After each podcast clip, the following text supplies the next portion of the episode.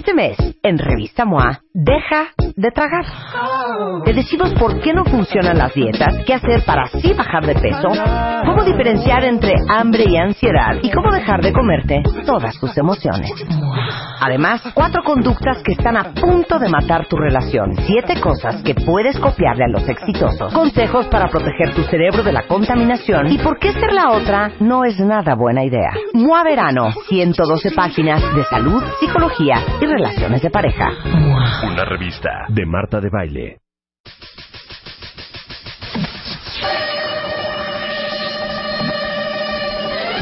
Hoy, cuentavientes, ya se hizo un merequeteque. Pero la semana pasada en este programa hablamos del tema, lo mencionamos y pues como que nadie hizo ningún aspaviento.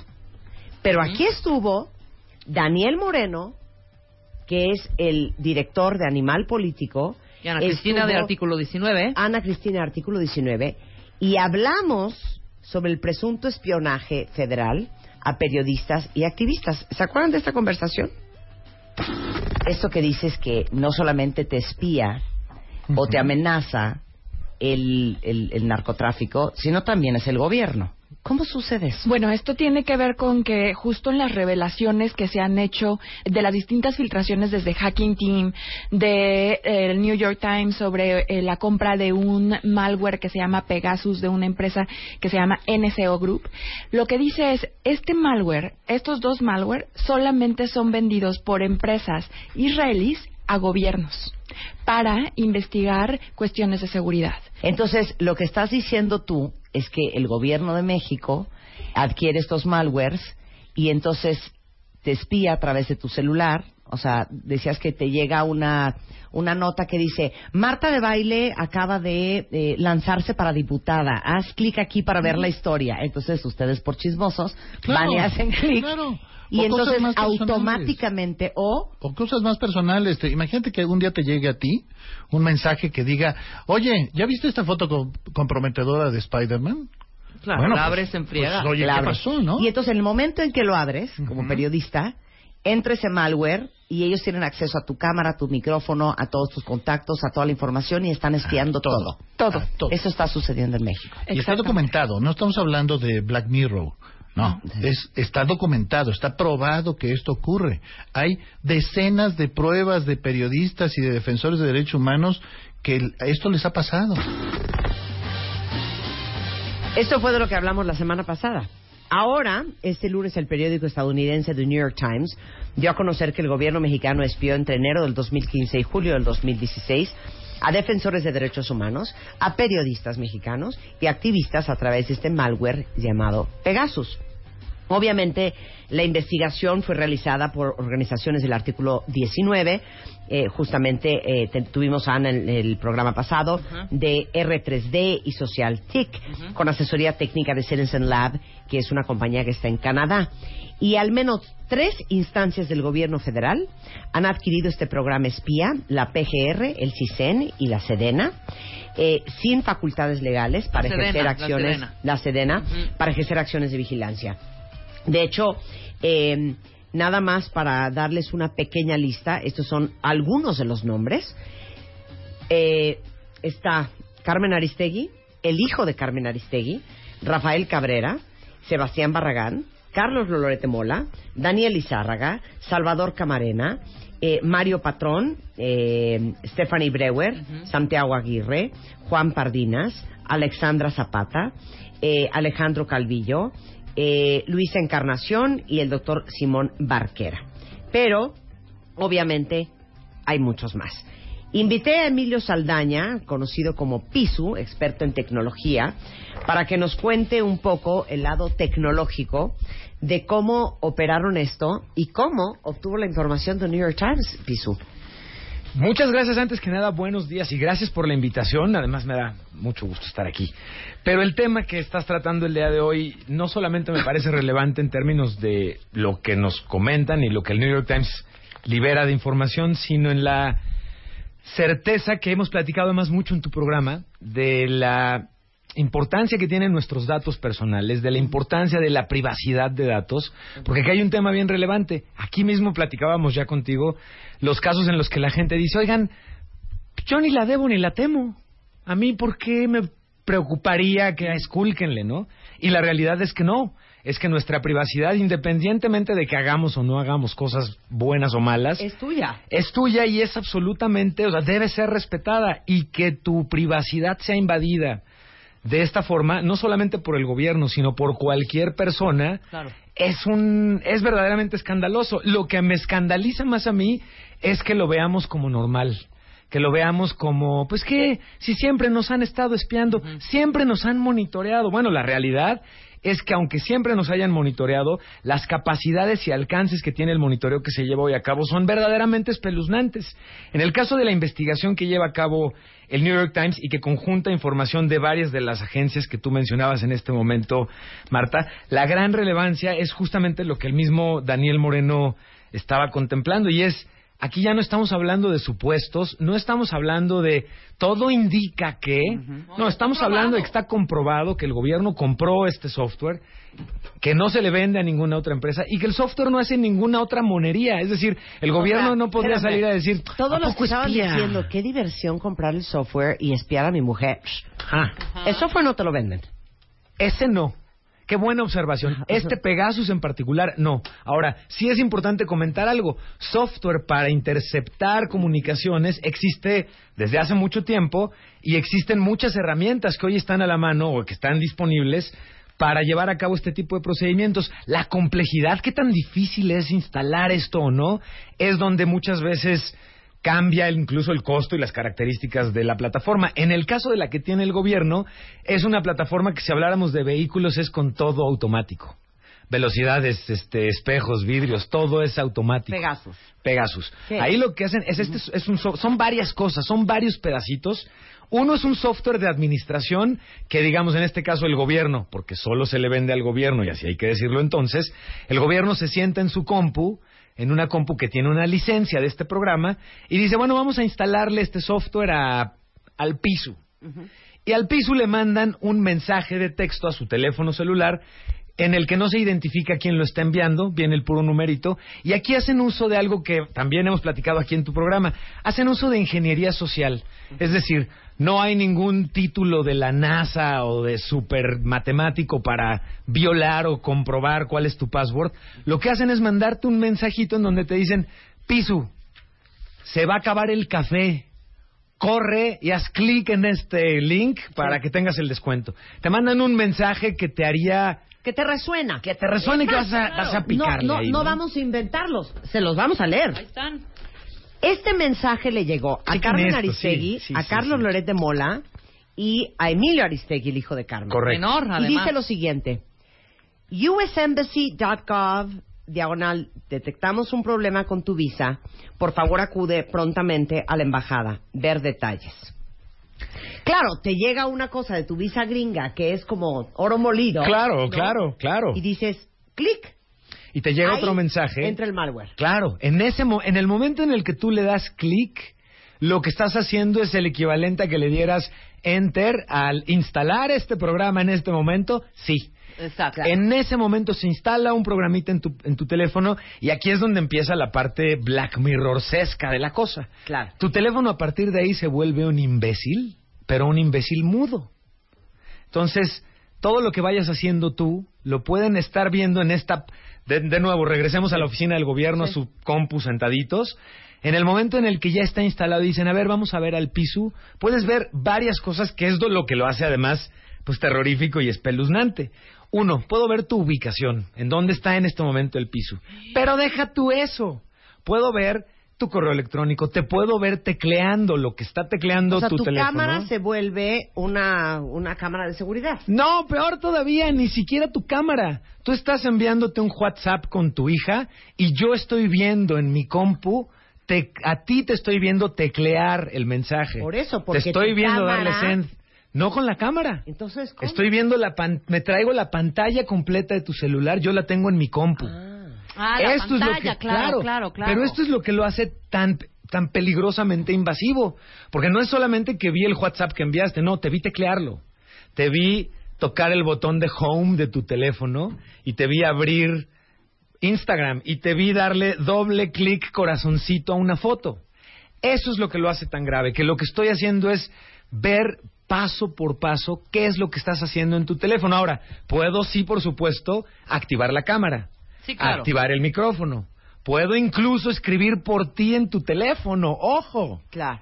Entonces, aquí la invasión que se lleva a cabo es una invasión muy profunda y muy grave en el sentido de se los hace bien facilito y bien usted pique el botón. Bueno, a ver, ¿quién de ustedes, si recibe este mensaje, no le da clic? A ver. Porque este mensaje lo recibió el hijo de Carmen y Rafael Cabrera. Y decía, 1tv.com. Por tema de Casa Blanca, Presidencia podría encarcelar reporteros mientras investiga ver nombres. Y sabes que tú estuviste investigando el tema de la Casa Blanca. Por supuesto, por Por supuesto supuesto. que lo abres. Sí. Otro. Este le llegó a Juan Pardinas, a Carmen Aristegui, a Carlos Loret y a Simón Barquera. En la madrugada falleció mi padre, estamos devastados, te envío los datos del velatorio, espero puedas venir. Hombre, obviamente. ¿Cómo ¿no? le ¿Quién das se clic murió? a eso? Claro, ¿No? claro. O, no tienes los huevos de ver cómo me fajo a tu pareja, mira nada más cómo cogemos, bien rico y en tu cama. Eso le llegó a Rafael Cabrera, Salvador Camarena y a Simón Barquera. Por curiosidad dices, seguro no es mi mujer. Claro, Sí, claro. seguro, pero No, quiero ver qué onda. seguros. Sí, sí, sí, Haces sí, sí. clic y ya te entró Pegasus. Y Carmen Aristegui recibió, Carmen, hace cinco días que no aparece mi hija, te agradeceré mucho que compartas su foto. Estamos desesperados. ¿Cómo no le das clic a ese tipo de mensajes? ¿Y cómo, cómo en un momento dado esta curiosidad? Porque acá hay algo bien importante, ¿eh? quienes la mayoría de ellos no le dieron clic, lograron identificar que aunque el texto era como demasiado seductor, Claro. reconocieron que el mensaje venía de un teléfono que no conocían y que era como la combinación de teléfono no conocido, texto interesante, liga adjunta. Eso que estamos escribiendo en este momento sería como el mejor crash course de si te llega algo así, no le des clic. Claro. Claro. No le ni por correo electrónico, no le des Claro, clic. Claro. Bueno, regresando del corte, eh, ¿es legal que te espíen o por qué creen que mi queridísimo Edward Snowden sigue fugado, verdad? Sí, sí. Asalto de mata. Porque hay este, documentales sobre eh, Snowden y lo que Snowden reveló de la campaña de espionaje que tenía el gobierno de los Estados Unidos con muchos civiles. Pues Alejandro Ope, analista de temas de seguridad, nos va a hablar sobre las legalidades de este nuevo escándalo del espionaje a periodistas, que no solamente es un tema de privacidad, es un ¿O no? tema de libertad de expresión Sí, claro, y, en que, México. y rápidamente, ayer tuiteó, o ayer, sí, ayer precisamente tu- Alejandro que me pareció eh, bastante relevante, decir, bueno, están quemando además un método que tenía otros fines. ¿sí me Por explico? supuesto, ya lo quemaron, claro. que eso es lo más, lo más este eh, trágico de este Ahora rollo. todo el mundo ya se enteró. Claro, por y a los que supuesto. sí había que escuchar, Claro, ¿No? o sea, aquí estamos diciendo, si te llega un texto con una liga que no no le des clic, Alejandro criminal. ayer lo tuiteó en su cuenta de Sí, sí. Twitter. valga la regresamos. No se vaya. Venga.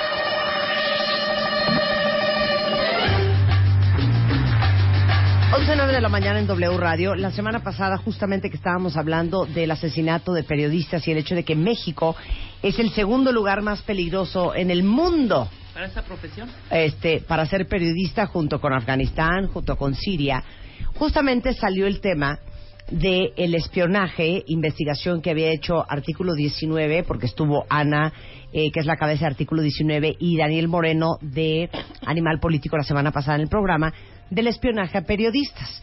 Bueno, evidentemente ayer, a raíz de que publica la nota el periódico estadounidense, estadounidense, me da risa este estadounidense, de los Americano. Estados Unidos, The New York Times, eh, en donde da a conocer que el gobierno mexicano espió entre enero del 2015 y julio del 2016 a desde periodistas hasta defensores de derechos humanos, activistas a través del malware Pegasus, que es un malware israelí, es que estalla la bomba. De hecho, ayer eh, algunos periodistas, incluyendo a Carlos Loret de Mola, Carmen Aristegui, dieron una conferencia de prensa. Y ahorita vamos a hablar desde el punto de vista legal, eh, con Alejandro Ope, analista de temas de seguridad. Y nada más les quiero dar estos números porque ahorita que los acabo de leer yo, casi me voy de espaldas. Porque eh, este dinero evidentemente sale de los impuestos PISU, que está con nosotros, Emilio Saldaña, Presente. especialista en tecnología. de los impuestos de los mexicanos. Por supuesto. De acuerdo con el artículo publicado por The New York Times, escuchen esto, cuentavientes, desde el 2011, al menos tres agencias federales mexicanas, que son eh, la Sedena, la PGR y el CISEN, han pagado casi 80 millones de dólares en programas de espionaje de estas empresas israelíes. Eh, y el documento dice que cada infección exitosa cuesta alrededor de 77 mil dólares. O sea, espiar a 10 usuarios de iPhone, por ejemplo, el fabricante, los israelíes, cobran 600 mil dólares. Además de la cuota de instalación de Pegasus, que es el malware, que cuesta 500 mil dólares. Estas son las propuestas de comercialización de NSO Group que revisó The New York Times. Esto es el Creo que vale la pena además comentar, Marta, que la denuncia, hay, hay algo importante. El gobierno federal ayer hizo un posicionamiento que llamó la atención en varios sentidos. El primero, y que es de, es de forma, es que la, el comunicado que ponen lo ponen en una hoja sin membrete, sin logo de la presidencia, ¿no? Que dices, ok, este, me, ¿tienes una hojita que me prestes para hacer rápido un comunicado? Esa es la primera. Y la segunda es que llama la atención que la postura únicamente descarta o descalifica la posibilidad de que el gobierno lleve a cabo intervención o esté de alguna forma llevando a cabo espionaje a ciudadanos porque ellos el gobierno, se postulan por el respeto a la privacidad y la protección de los datos personales de todos los individuos y los reconocen como valores inherentes a nuestra libertad. Casi nos hace llorar ese comunicado. No, pero a ver, pero al final dice, se hace un llamado a quienes pudieran haber sido víctimas de las acciones descritas en el artículo de New York Times a que presenten su denuncia ante la Procuraduría General de la República a fin de que se puedan realizar las investigaciones correspondientes. Esto lo manda Daniel Millán, director general de Medios Internacionales de la Presidencia de la República. No, que me encantó. Es ridículo. Porque, como si hablas al 911 y pides una patrulla, pides una o asistencia y te dicen, ¿sabe qué? Pida una patrulla. Claro. pero a ver, mi, mi pregunta es, obviamente eso, pero también mi pregunta es, ¿qué evidencias tiene The New York Times o qué evidencias tendrá seguramente muy importantes y muy contundentes, porque si no, no hubieran publicado la nota y no sería primera plana. Correcto. Pero qué tanta seguridad tiene la presidencia de la República para mandar un comunicado así. Qué bueno que lo estás comentando, porque creo que hay una distancia bien importante entre lo que creamos que pudiera estar haciendo el gobierno y lo que tengamos fehacientemente comprobado que esté llevando a cabo el gobierno. Y aquí hay una cosa, uno de los factores que me parece que hacen más fuerte y sustentan mucho la información que nos comparten medios no solamente como New York Times, el caso de Animal Político, que son periodistas que normalmente no se prestan al RT sin revisar.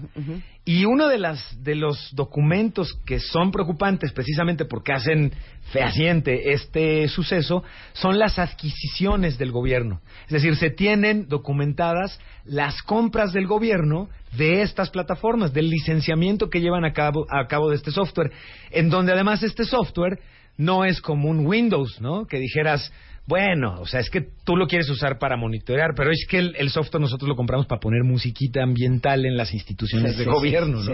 no hace otra cosa ese software. Entonces, eh, Rebeca, estabas comentando algo bien relevante. La intención, y aquí creo que es, es, importante ponerlo sobre la mesa, en todo caso, la intención del gobierno de contar con este tipo de plataformas inicialmente podría haber estado orientada a combatir el crimen organizado, un crimen organizado cada vez más sofisticado, más especializado. Sabemos que tienen muchos avances tecnológicos y entre ellos está la posibilidad de que interceptar sus comunicaciones dé lugar a su detención.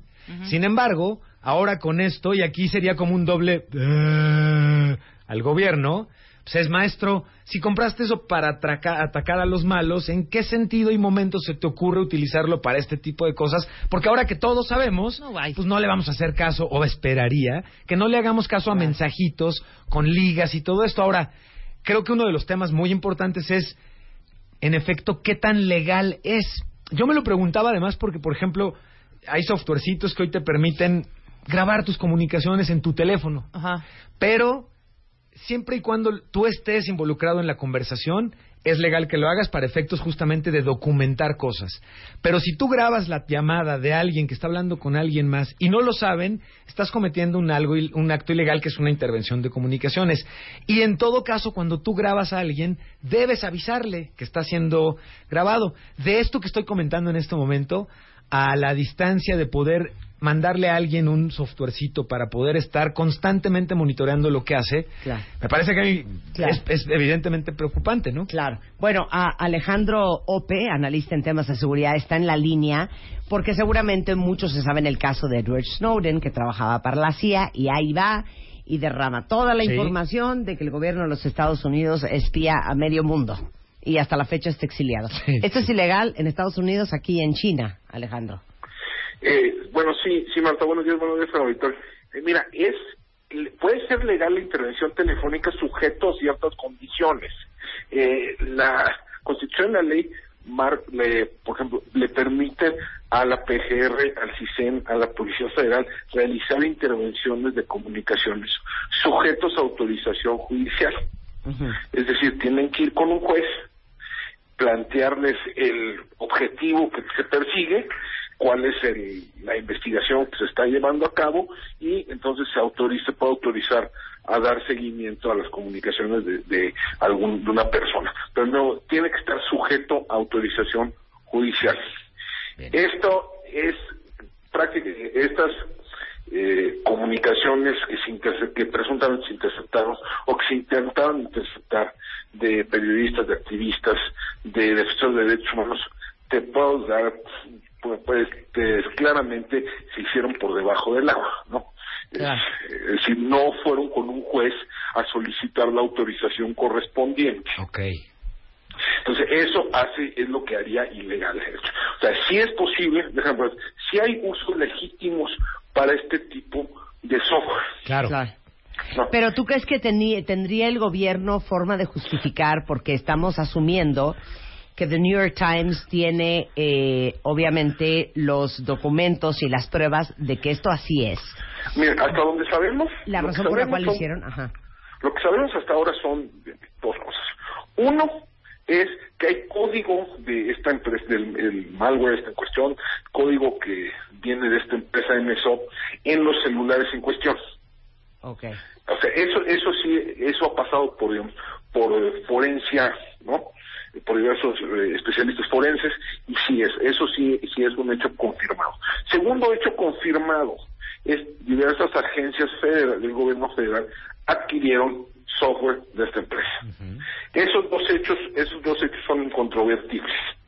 Eh, ahora, es aquí hay un, un dato que es importante que hoy planteaba Javier Tejado en su columna en el Universal, que es que estas agencias federales pudieron haber sido el conducto para que otras otras dependencias del gobierno federal o incluso gobiernos estatales pudieran haber accedido al software. Claro. O sea, de, oye, ya sé que lo compraste para espiar al Chapo, pero no me lo podrías prestar porque fíjate que traigo unos zaparranchos un periodista incómodo Claro. por acá. ¿Así? Eh, eh, una, una cosa sí, o sea, puede haber un arreglo de comodato, pueden haber licencias compartidas, puede haber, oye, cómpralo tú porque a mí no me lo venden y yo te lo, Ajá. te lo pago por debajo del agua. Eh, puede haber diversas, diversos arreglos de esa naturaleza que se han dado en el pasado y que pudieran se- es- estar, es- eh, pudieran explicar esto. Eh, aquí hay algo que a mí no me alcanza, que todavía no, no alcanzo a entender muy bien de toda esta, toda esta secuencia, porque el método para infectar los teléfonos en cuestión, al menos lo que se narra en la historia del New York Times, parece muy burdo, ¿no? Parece, digamos, como de eh, extorsión telefónica for dummies, ¿no? Sí, correcto, correcto. ¿no?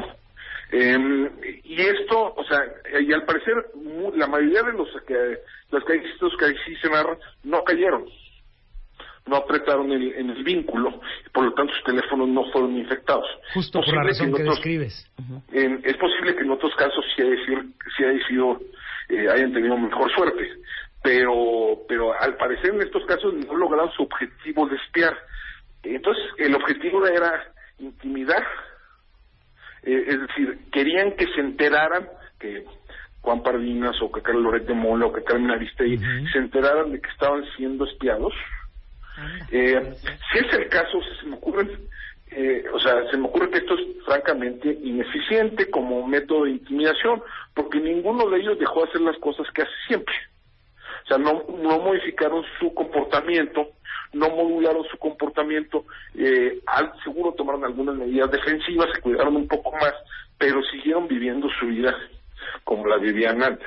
Eh, entonces tampoco como método de intimidación parece muy eficaz.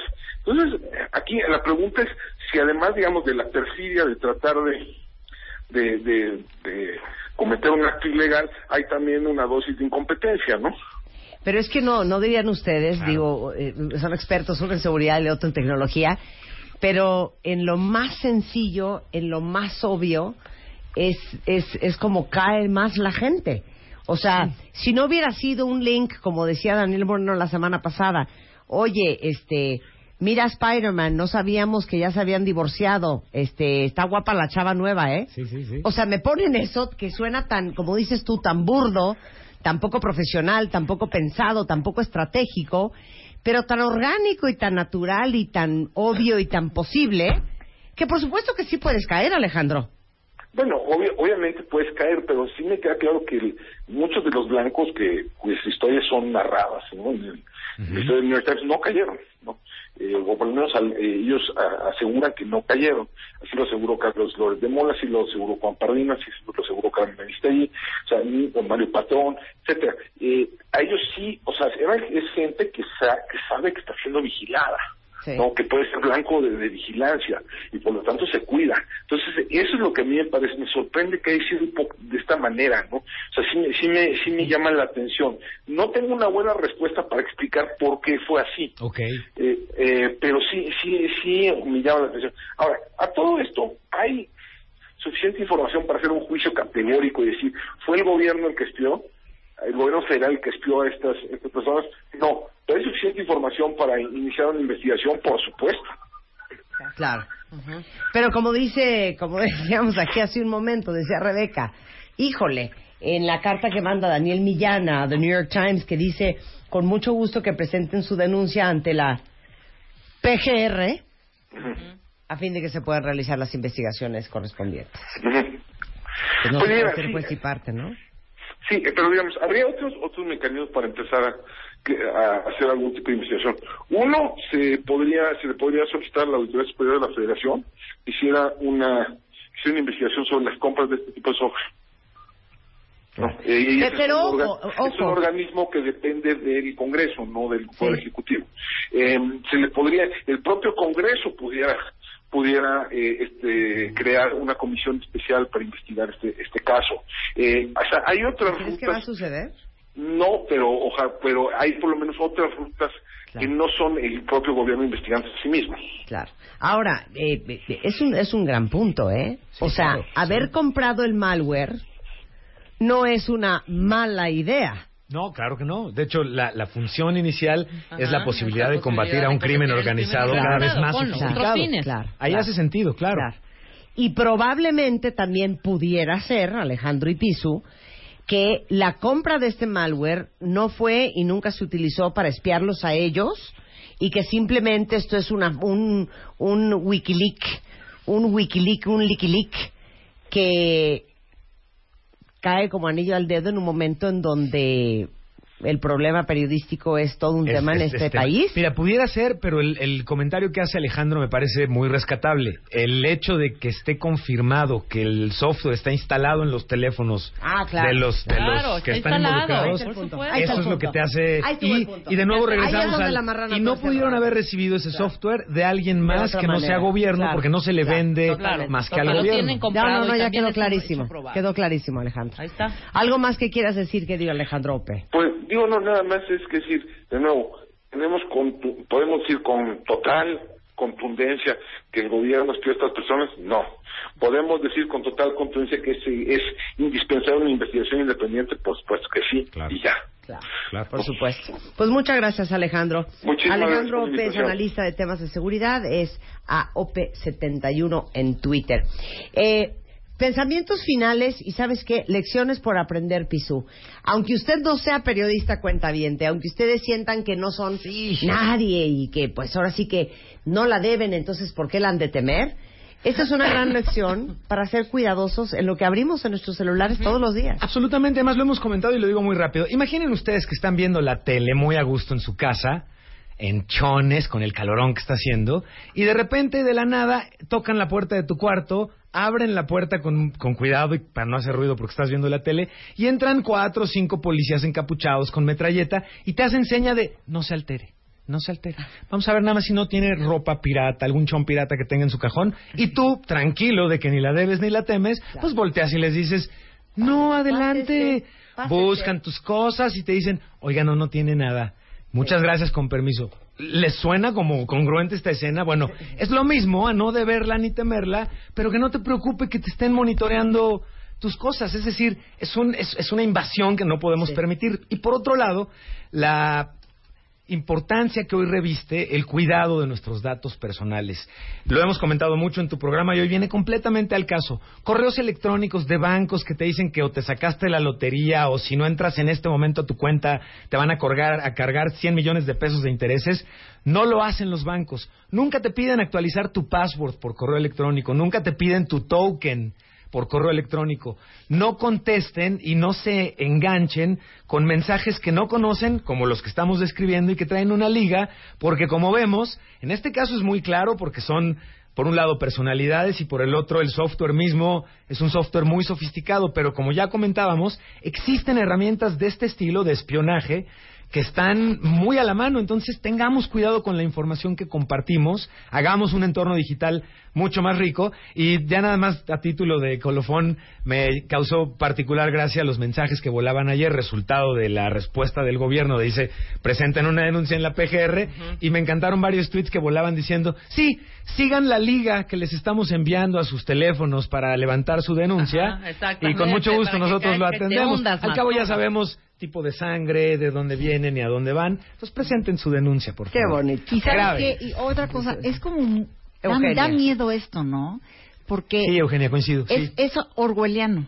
Totalmente orwelliano. Es este, Por supuesto. El libro este de 1984. 1984. Este, Aldous Huxley lo, lo escribió hace muchos años. Vivimos en ya un mundo que nos en un mundo que ya nos da miedo hablar, pensar, decir, porque no sabemos qué va a pasar. Es un ¿no? intercambio malévolo porque además al mismo tiempo, mientras más información personal nuestra compartimos, las aplicaciones personalizan mejor nuestra experiencia. Sin embargo, a mayor información nuestra compartida en la nube, mayor el riesgo de que pueda ser utilizada de una forma no grata como la que Por estamos supuesto. Sí, viendo no queremos por vivir en un Big Brother real en el mundo. Exacto. Exacto. Observándonos. Arroba Pisu en redes sociales. Muchas gracias siempre por compartir. Es un placer. Conocimientos. Muchas gracias. Tu sabiduría. Pero sobre todo tu amistad y tu tranquilidad. Te quiero, mana. En el mundo digital con todos nosotros. Gracias. Muchas gracias. Son las 28 de la mañana en W Radio. ¿Saben qué todavía nos hace falta hacer? Mario Guerra viene y vamos a hablar. ¿Qué te importa más? ¿Que te quieran o que no te rechacen? Que parecen dos cosas iguales, pero una de estas cosas no es como la otra. Y luego quiero hacer un sondeo de opinión. Lili, Pisu, Venga. ¿Duermes encuerado? Sí. ¿Total? Oh, sí. Más seguido de lo que me permitiría Ok, responder total. un no. Sin Sí, calzones, sin sí. nada. Sin calzón. Sí, sin O sea, chon, tú te sin metes a nada. la cama como Dios Sí. trajo el mundo. Sí. Lili, ok. Cuando hace calor, sí. Ah, Desnuda. Te cae, Pues desnuda, nada más, nada. nada más, o sea, abajo. Calzón. Ah, Con Lili. chon. Ahora sí que tu Ah, ropa entonces no interior. es desnuda. Ok, eso no es Ahora sí desnuda. que tu ropa Semi. interior. Ok, tú. Igual, o sea, si hace calor, con brasier y con calzón, con camisón y calzón, pero desnuda nunca, fíjate. Bueno, pues No, Marta ni y yo... en brasier, ni en Oye, calzón, ni en desnuda. Marta y yo, aunque No, estemos en ¿tú el calor de... qué? Marta y yo, aunque Pero yo estemos en el desnuda calor no de- puedo. No, aunque estemos en el calor de Navojoa... No, pero yo tiene que estamos con una playa. pijama de No, franela. aquí sí soy muy friolenta. Pero no es por A trauma ver, nada, es hoy por- traigo un suéter, tenemos por eso les digo todo. Tenemos frío. Por Todos frío. tenemos frío, pero aparte psicológicamente, ¿Qué? estar desnuda, dormida, Sí. Ay, qué rico. siento que en cualquier momento me puede salir una mano peluda y agarrarme. No, no, no. Por lo menos el pijama es una barrera, es un... Ya te Puede entiendo. llegar Big Brother y agarrarte, protección, ¿me sí. entiendes? Puede, agarrar, puede llegar Big Brother y agarrarte con las manos en Sí. la masa. Exacto, Se no, siente no, uno no. vulnerable desnuda. Siento Vulnerable. Sí, Vulnerable es la palabra. claro. Sí, claro, claro, claro. Y luego Claro. uno encuerada y de repente 8 de la mañana. ¡Señora! ¡No, no, no, no! Regresando, no lo van a creer, pero dormir desnuda tiene grandes beneficios. Y desnudos. Y desnudos. Qué paz de eso me das. vamos a hablar. Pensé que me hubiera preocupado. No, no, no. De eso va a hablar Eugenia y The Beauty Effect regresando en W Radio. No se vaya.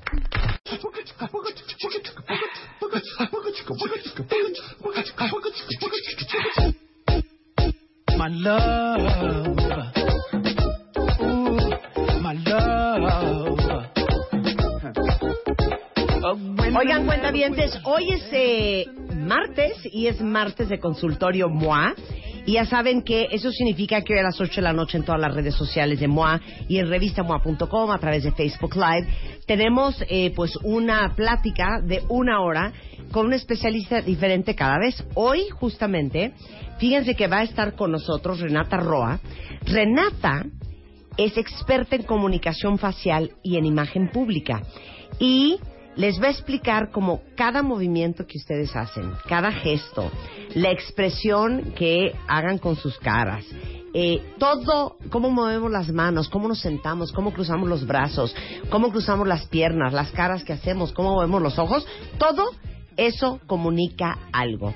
Y si les urge entender qué están comunicando o dar una buena impresión o tener un buen manejo de su lenguaje corporal, no se lo vayan a perder. O, por ejemplo, aprender cómo se nota cuando alguien te está mintiendo, cuando alguien no está interesado en lo que le estás diciendo. Bien interesante. Hoy vamos a hablar justamente de comunicación facial y vamos a tener una dinámica muy especial porque vamos a estar haciendo lecturas de caras en vivo. O sea, si quieren que hoy les digamos qué dice su cara, según el tipo de nariz que tienen, eh, la distancia que hay entre sus ojos, cómo tienen las cejas, la barba, la quijada. Bueno, pues mándenos una foto por Twitter usando el hashtag gatito consultorio MOA o mándenos un mail a consultorio arroba revistamoa.com y hoy a las, a las 8 de la noche Renata Roa, especialista en comunicación facial, les va a hacer toda una lectura de qué quiere decir su cara y qué están comunicando con su cuerpo. De baile. Ahora en Spotify. Salud, amor, neurociencia, inspiración, los especialistas, los playlists, los matamestas y los mejores temas. Marta de Baile llega a Spotify. Dale play.